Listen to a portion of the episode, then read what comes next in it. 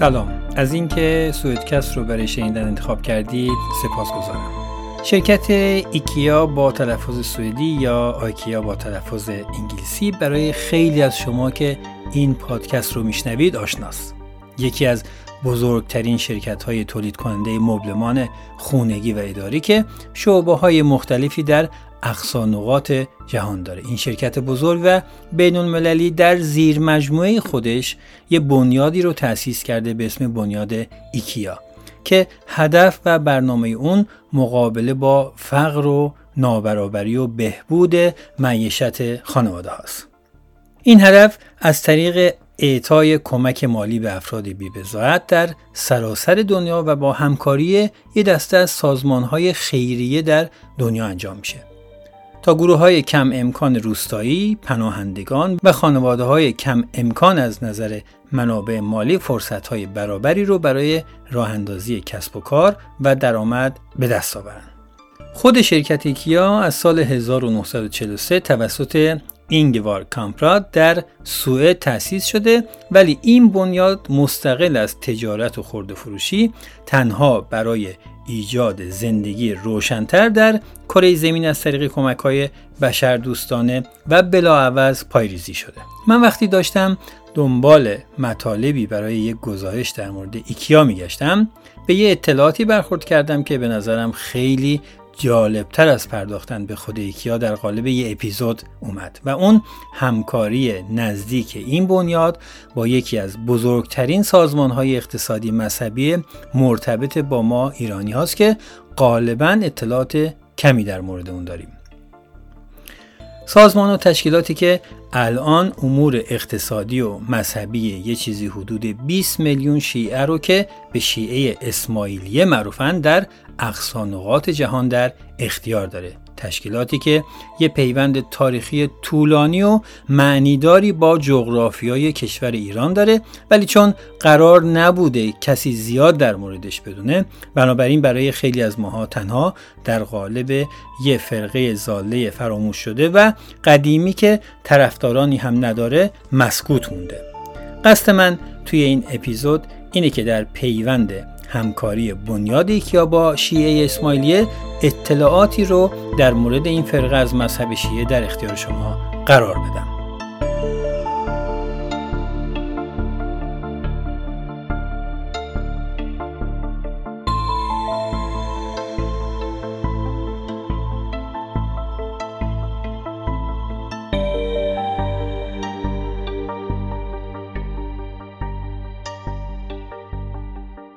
وقتی از جامعه ایرانی مقیم کشورهای خارجی صحبت می‌کنیم عدم وجود یک شبکه ارتباطی و اطلاعاتی حرفه‌ای و قابل اعتماد به عنوان یک کاستی همیشه خودشو نشون میده. اینجا مؤسسات و شرکت هایی که در بین انبوه اطلاعات بومی با ترکیب هنر و تکنیک روز نقش پل ارتباطی و تسهیل جریان اطلاعات فرهنگی اجتماعی رو برای ایرانی ها فراهم می‌کنن طبیعتا دارای اهمیت زیادیه. پشتیبان و همراه این قسمت از اپیزود سویدکست شرکت پرسیونت و نمونه یکی از این شرکت هاست که تلاش می‌کنه نه تنها در سوئد بلکه در سراسر اروپا به جامعه ایرانی مقیم در اروپا خدمات دیجیتالی ارائه کنه. وبسایت persevent.com با هدف معرفی ایونت ها و برنامه های مختلف و فروش بلیت آنلاین در سطح اروپا از سال 2014 آغاز به کار کرده و نقش زیادی در معرفی و فروش بلیت برنامه فرهنگی هنری در سراسر اروپا داشته و داره که البته در ایامی که پادکست منتشر میشه اگه بهش مراجعه کنید به دلیل کنسل شدن بسیاری از برنامه هنری در حال بروز رسانی شدنه. اما خدمات این شرکت فقط به فروش بلیت محدود نیست بلکه در هر نقطه از جهان که باشید می‌تونید از سایر خدمات این شرکت مثل طراحی سایت و اپلیکیشن، چاپ و نصب تابلوهای فروشگاهی، آفیش، پوستر، کارت ویزیت که توسط یک تیم کارآمد و مجرب تهیه میشه استفاده کنید و در هر زمینه که فعالیت دارید برای بزرگتر کردن و گسترش حوزه فعالیتتون از مشاوره تبلیغاتی همکارانشون هم بهره بگیرید. یکی از اتفاقات خیلی قشنگ در تولید پادکست اینه که پروسه تحقیق و جمعآوری مطالب آدم رو زنجیروار طوری با اطلاعات موجود توی دنیای بیرون پیوند می‌زنه که گاهی موضوعات جالبتر فرعی که بهش برمیخوری به سادگی میاد و جاشو به موضوع اصلی که دنبالش بودی میده. این اتفاق توی گوش کردن پادکست و برای کسانی که پادکست گوش کنه حرفه‌ای هم هستن صادقه. و این حجم اطلاعاتی که غالبا هم با زحمت زیاد و انرژی فراوان توسط پادکسترها جمع میشه. چنان آدم رو محو موضوعات دنیای اطرافش می‌کنه که دلکندن از اون به سادگی امکان پذیر نیست. و موضوع به صورت زنجیروار هر روز یه زاویه از ذهن انسان رو به دنیای جدیدی باز می‌کنه و این می‌تونه بی نهایت لذت بخش باشه. برای خود من اینکه بتونم از یک گزارشی مثل شرکت ایکیا به گزارشی از سلطنت یه شاهزاده بدون سرزمین و یا بهتر بگم امام چهل و نهم و حی حاضر 20 میلیون شیعه اسماعیلیه به اسم آخان چهارم برسم خیلی جالبه. ضمن اینکه اونقدر محو موضوع شدم که همین باعث شد کمی تاخیر در انتشار این اپیزود به وجود بیاد. چرا که لازم بود منابع بیشتری رو مطالعه کنم و شخصا چقدر هم حیرت زده شدم از حجم ناآگاهی که شخص خودم در این مورد داشتم. البته این جذابیت در موضوع قطعا برای من یه جذابیت فکری و ایدولوژیک نیست. و قطعا برای توی شنونده هم مهم نیست که من در این مورد چی فکر می‌کنم. بلکه این جنبه های اجتماعی و تاریخی موضوع هست که منو جذب خودش کرده و پرداختن به این گزارش برای من صرفا یک کار رسانه‌ای در قالب پادکست تلقی میشه و به معنی تایید و یا تکذیب مطالب موجود توی گزارش که بیشتر به شیعه اسماعیلی برمیگرده نخواهد بود. و من فقط سعی کردم نهایت امانتداری رو در مطالبی که خودم بهشون دسترسی داشتم حفظ کنم. و طبیعیه که داوری در این مورد ندارم. اونم به دلیل اینکه داوری مستلزم اشراف و آگاهی خیلی گسترده از یه موضوع هستش. خوبه که همین جای یادآوری بکنم و اون اینکه اگر ما توی پادکست به موضوعاتی می‌پردازیم به هیچ عنوان قصد این رو نداریم که موضوع مورد بحثمون رو به شکلی تایید یا تکذیب کنیم. یا براش تبلیغ کنیم یا اینکه موضع مخالفی در مقابلش بگیریم.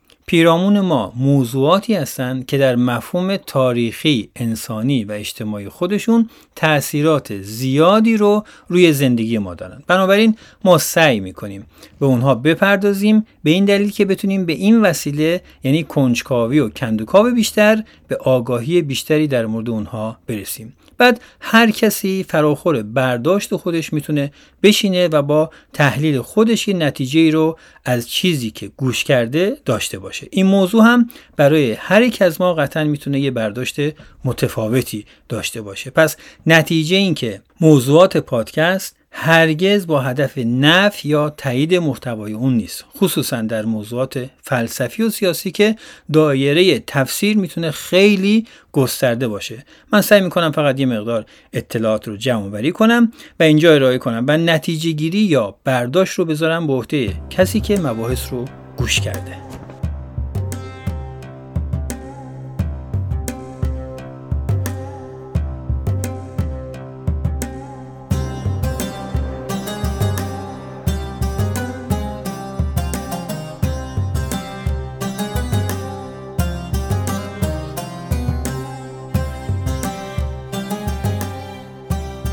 خب بریم سر اصل موضوع پادکست. امروز که این پادکست منتشر میشه جماعت یا انجمنی که تحت عنوان اسماعیلیه در کشور سوئد از کمک دولتی استفاده کنه و ثبت شده باشه ندیدم. ولی در آرشیو یک سری از مراکز متولی امور انجمنها و سازمانهای مذهبی در سوئد اطلاعاتی است که طبق اونها توی خود سوئد هم تعداد نامعلومی از پیروان شیعه اسماعیلی زندگی می‌کنن ولی از اونجا که آماری مبنی بر تفکیک عقاید مذاهب مختلف در سوئد منتشر نمیشه.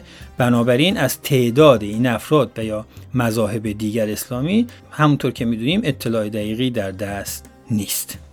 توی یه مجموعه جمعآوری شده به عنوان راهنمای مذاهب اسلامی موجود در سوئد که به نوعی اعضا یا افرادی از اونها در سوئد زندگی می‌کنند و یا دارای انجمنهای ثبت شده هستند که مربوط به چند سال پیش میشه انجمن اسمالیان اینجوری تعریف شده پیروان اسماعیلیه در شهر گوتنبرگ متشکل از اوگاندایی ها و ایرانی هستند که البته بعدا به ارتباط اوگاندا با اسماعیلیه اشاره خواهم کرد. زبانهای رایج در انجمن گجراتی، فارسی و انگلیسی و زبان عبادت هم عربیه.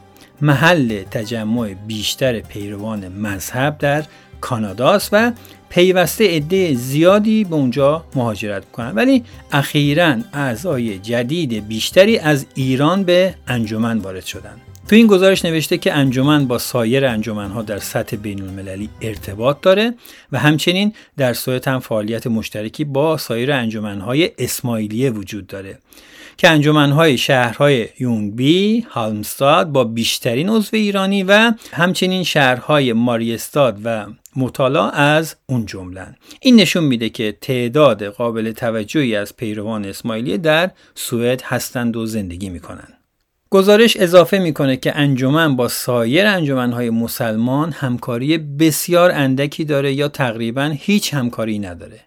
انجمن به ادغام در جامعه سوئد اهمیت زیادی میده و تقریبا همه اعضا دارای شغل مستقل خودشون هستند و با جامعه سوئدی تماس خوبی دارند و حتی بسیاری از اونها در انجمنهای سوئدی هم فعالن در نهایت اینکه فعالیت این انجمن تنها فرصتی برای حفظ و انتقال پیشینه تاریخی و فرهنگی به نسلهای آینده و در اساس متعلق به جامعه جهانی اسماعیلیه.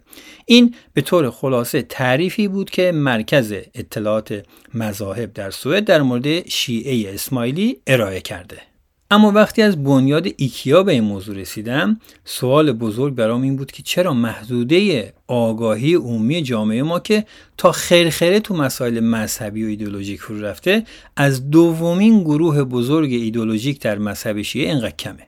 البته این شامل کسانی که به هر دلیل مطالعات زیادی رو در این حوزه ها دارند نمیشه بلکه منظورم گستره اطلاعات در سطح عمومی و بدنی جامعه است که اگه اینطوری بود شاید همه ما و برداشتی که از مذهب غالب داشتیم به دلیل آگاهی بیشتر به یه شکل دیگه ای بود و شاید هرگز اینقدر گرفتار محدودیت در ایدولوژی و عدم شناخت پیرامون خودمون نبودیم.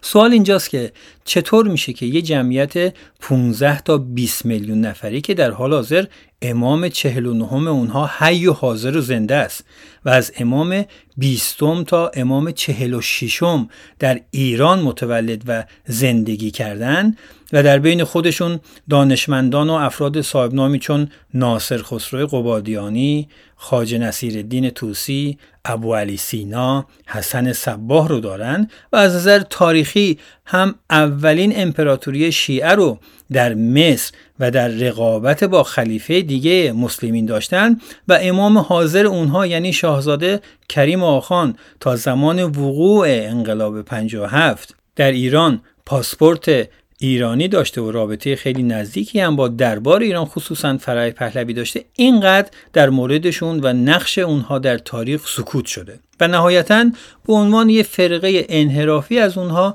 یاد شده که قلعه علموتی داشتن و هشاشینی که کارشون فقط ترور بوده و تحت رهبری حسن صباه در دوره میزیستن که البته اگه دنبال دلایل دقیق این کم اطلاعی باشیم مجبوریم بیشتر در مورد نقش شیعه اکثریتی یعنی اصناعشری در این مورد کمی بیشتر تحقیق کنیم تا پاسخ این انزوا برای اسماعیلیه تا حدود زیادی روشن بشه. هرچند همونطور که گفتم قصدم در این اپیزود تحلیل محتوای مذاهب شیعه نیست و فقط به یه نگاه تاریخی و اجتماعی در رابطه با شیعه اسماعیلیه بسنده می‌کنیم. پراکندگی زیستی اسماعیلی امروزی از آمریکا و کانادا گرفته تا اروپا و اقصانقاط آفریقا و خاورمیانه و آسیا که پادشاهی بدون سرزمین اونها رو تشکیل میده ریشه در توصیه های امام حاضر اسماعیلی مبنی بر توصیه و برای مهاجرت پیروان اسماعیلی به هر نقطه از جهان که امکان زندگی بهتر و رشد و پیشرفت وجود داشته باشه داره. کریم آقا خان تأکید داره که اسماعیلیان هر جا که زندگی می‌کنن باید خودشون رو با قوانین و مقررات اون کشور کاملا هماهنگ کنن و اجازه ندارن بر علیه اون کشور اقداماتی رو انجام بدن شاید یکی از دلایلی که آقاخان و تشکیلات اقتصادی، فرهنگی و اجتماعیش علی‌رغم نداشتن مرز مشخص فیزیکی این همه مورد توجه دولت ها، سیاستمداران و بزرگترین سازمان های بین المللی بوده و هست اتخاذ همین سیاسته. اگه یه search کوچیک توی گوگل داشته باشیم از گستردگی دایره ارتباطات آقاخان و تشکیلاتش با دنیا و صاحبان قدرت تعجب خواهید کرد.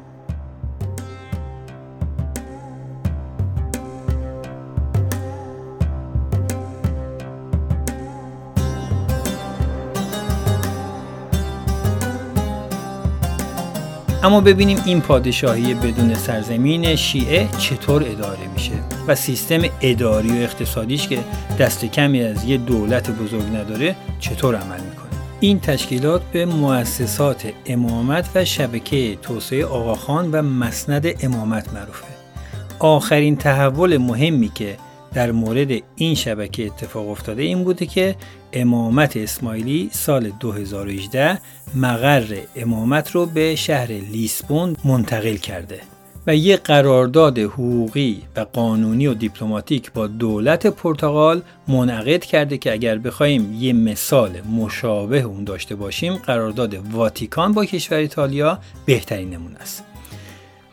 نهادسازی یکی از مهمترین اقداماتی بوده که امام فعلی اسماعیلی طی 60 و چند سال گذشته پیاده کرده.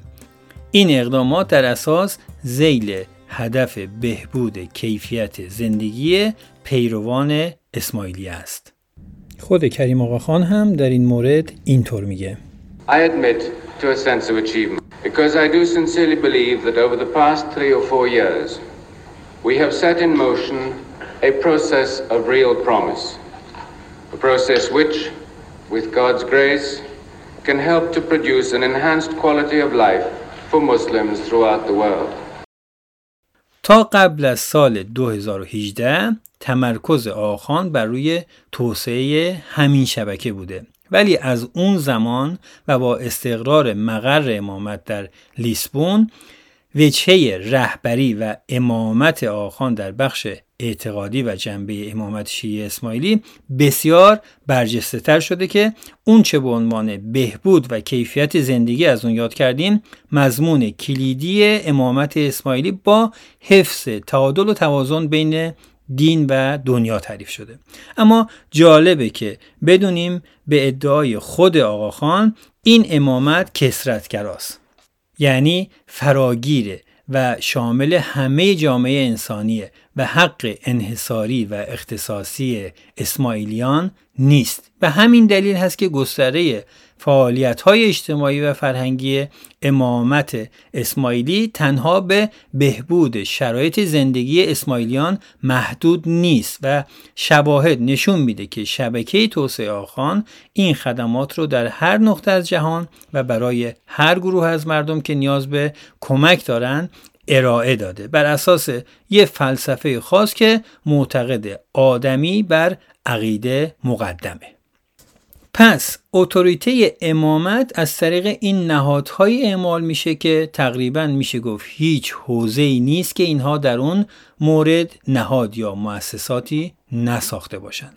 جالبه که بدونیم در فلسفه و تفکر مدرن امامت در اسماعیلیه که شروع اون آغاز قرن بیستم و زمانیه که شرایط ابتدایی و پایه زندگی و اموری مثل آموزش و سلامت و اقتصاد به دلایل مختلف برای پیروان شیعه اسماعیلی خوب و مناسب نبود نقش امامت دیگه نقش مفسر قرآن و فقیه و رهبر سیاسی یا تشکیل دهنده حکومت نیست بلکه کارکرد امامت مسلمانان شیعه اسماعیلی بهبود زندگی جماعت اسماعیلیه. اون هم از طریق گسترش اون از شخص امام به نهاد امامت در بخشهای مختلف. حالا ببینیم این نهاد امامت چطوری کار می‌کنه.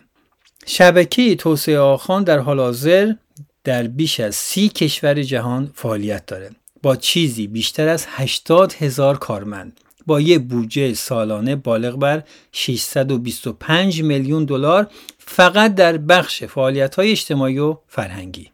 پیوسته و سالانه چیزی بالغ بر یک میلیارد دلار از منابع و از طریق شرکای این شبکه برای توسعه اقتصادی، فرهنگی و اجتماعی سرمایه گذاری میشه. برای مثال در جایی مثل افغانستان که البته قبل از روی کار آمدن طالبان در بخشهای مختلف از جمله محیط زیست، ساخت نیروگاه، فضاهای تفریحی و توریستی کارهای زیادی انجام شده و در آسیا و آفریقا در بخشهای تولید برق و خدمات بیمارستانی هم هزینه های هنگفتی شده. در حال حاضر سالانه بیشتر از 5 میلیون نفر از خدمات مراکز درمانی زیر نظر شبکه استفاده میشه.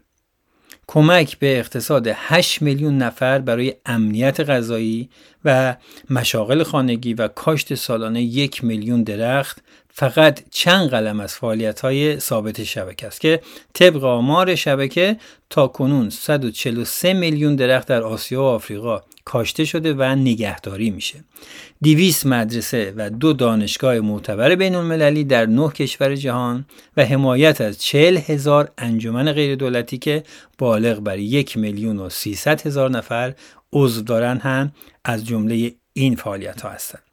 تعجب می‌کنید. وقتی بشنوید جایزه یک میلیون دلاری آخان برای معماری یکی از شاخصترین و شناخته شده ترین جوایز معماری اسلامیه که هر سال یک بار از سوی بنیاد شبکه آخان به یک یا چند معمار زنده اعطا میشه. که در سال 1977 از سوی خود کریم آخان پایگذاری شده. این جایزه از نظر مبلغ برترین جایزه معماری در جهان به شمار میره و روی شیوه های بومی و اسلامی و تلفیق معماری کهن و مدرن متمرکزه. در این ردیف میشه به جایزه موسیقی بنیاد آخان هم اشاره کرد. بیشتر تعجب می‌کنید اگر بدونید که جایزه معماری آخان تا حالا به پروژه های بازسازی بازار تبریز پل طبیعت تهران، باغ فردوسی در تهران و آلیقاپو در اصفهان و همچنین جایزه موسیقی آقان هم به استاد پر آوازه موسیقی ایران محمد رضا شجریان تعلق گرفته. در یک کلام این اعداد بسیار گسترده تر از اونه که بشه در این گزارش بهش پرداخت. نهادهای مذهبی نامتعارف، امامی نه شبیه بقیه امام ها و کارکردهایی نه مثل یک نهاد مذهبی و کاملا متفاوت تعریف کلی از نهاد امامت اسماعیلیه. فلسفه اسماعیلی هم به اندازه کارکرد نهادهاش با دیگر اشکال اسلام متفاوته. نگاه تازه برای مسائل تازه راحل های تازه برای مشکلات تازه درست عکس اونچه که ما از اسلام سنی و یا شیعه اصناعشری سراغ داریم. حالا اجازه بدید همینجا توی پرانتز ببینیم تعریف خود آخان امام 49 شیعه اسماعیلی از امامت چیه؟ The Ismaili Imamate is a supranational entity representing the succession of Imams since the time of the Prophet. But let me clarify something more. About the history of that role. کریم آخان میگه امامت اسماعیلی نهادی فراملی است که نماینده جانشینی پی در پی امامان از زمان پیامبر است. اما بگذارید نکته ای را درباره تاریخ این مقام و جایگاه در برداشت های شیعه و سنی از دین روشن کنم. موضع اهل سنت این است که پیامبر هیچ جانشینی برای خود انتخاب نکرد و آن ولایت و اتوریته معنوی اخلاقی به کسانی متعلق است که در احکام دینی عالم و دانشور شده و در نتیجه در هر زمان و مکانی امامان سنی متعددی وجود دارند. اما عده دیگر بر این باورند که پیامبر پسر امو و داماد خود علی را به عنوان جانشین خود تعیین کرد. پس از آن انشعاب نخستین شعبه های دیگری نیز پدید آمدند. اما مسئله رهبری مشروع و برحق همچنان پابرجا مانده است. به مرور زمان شیعیان نیز بر سر این موضوع به شاخه های کوچکتری تقسیم شدند و چنین است که امروز اسماعیلیان تنها جماعت شیعه هستند که در طول تاریخ امامی زنده از سلاله مستقیم پیامبر داشتند. مقام امام اسماعیلی مقامی است معنوی ولایت و اتوریته او شامل تفسیر دین است. این مقام مقامی سیاسی نیست. من حاکم و فرمانروای هیچ زمینی نیستم. در این حال اسلام از اساس معتقد است که جهان معنوی و جهان مادی پیوند و ارتباطی ناگسستنی و جدای ناپذیر دارند. دین و ایمان مسلمانان یا امامانشان را از امور روزمره و عملی در زندگی خانوادگی، در کسب و کار و در امور جماعت و مردم معزول و برکنار نمی کند.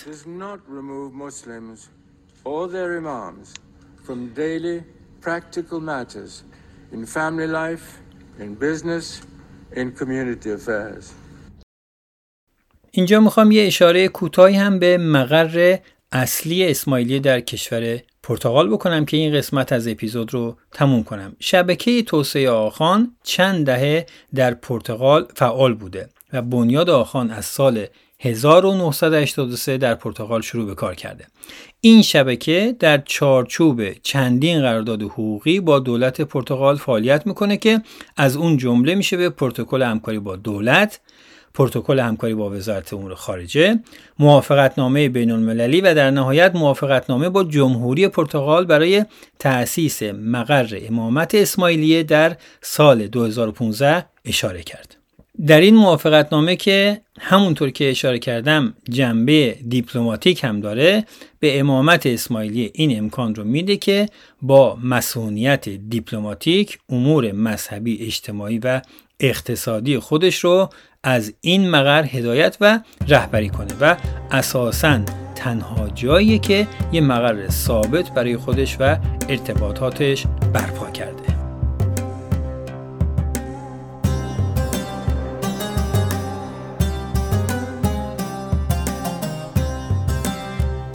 من بهزاد هستم و این قسمت اول از اپیزود بنیاد ایکیا و پادشاهی بدون سرزمین شیعه بود که امیدوارم مورد توجهتون قرار گرفته باشه. در قسمت دوم به معرفی بیشتری از شخص آخان امام 49 شیعه اسماعیلی و همچنین تاریخچه کوتاهی از شکلگیری اسماعیلیه خواهم پرداخت که امیدوارم بهانه‌ای باشه. برای تحریک حس کنجکاوی خودم و شما که بیشتر در این مورد بخونیم و بدونیم. لطفا برای کمک به ما سویدکست رو به دیگران هم معرفی کنید.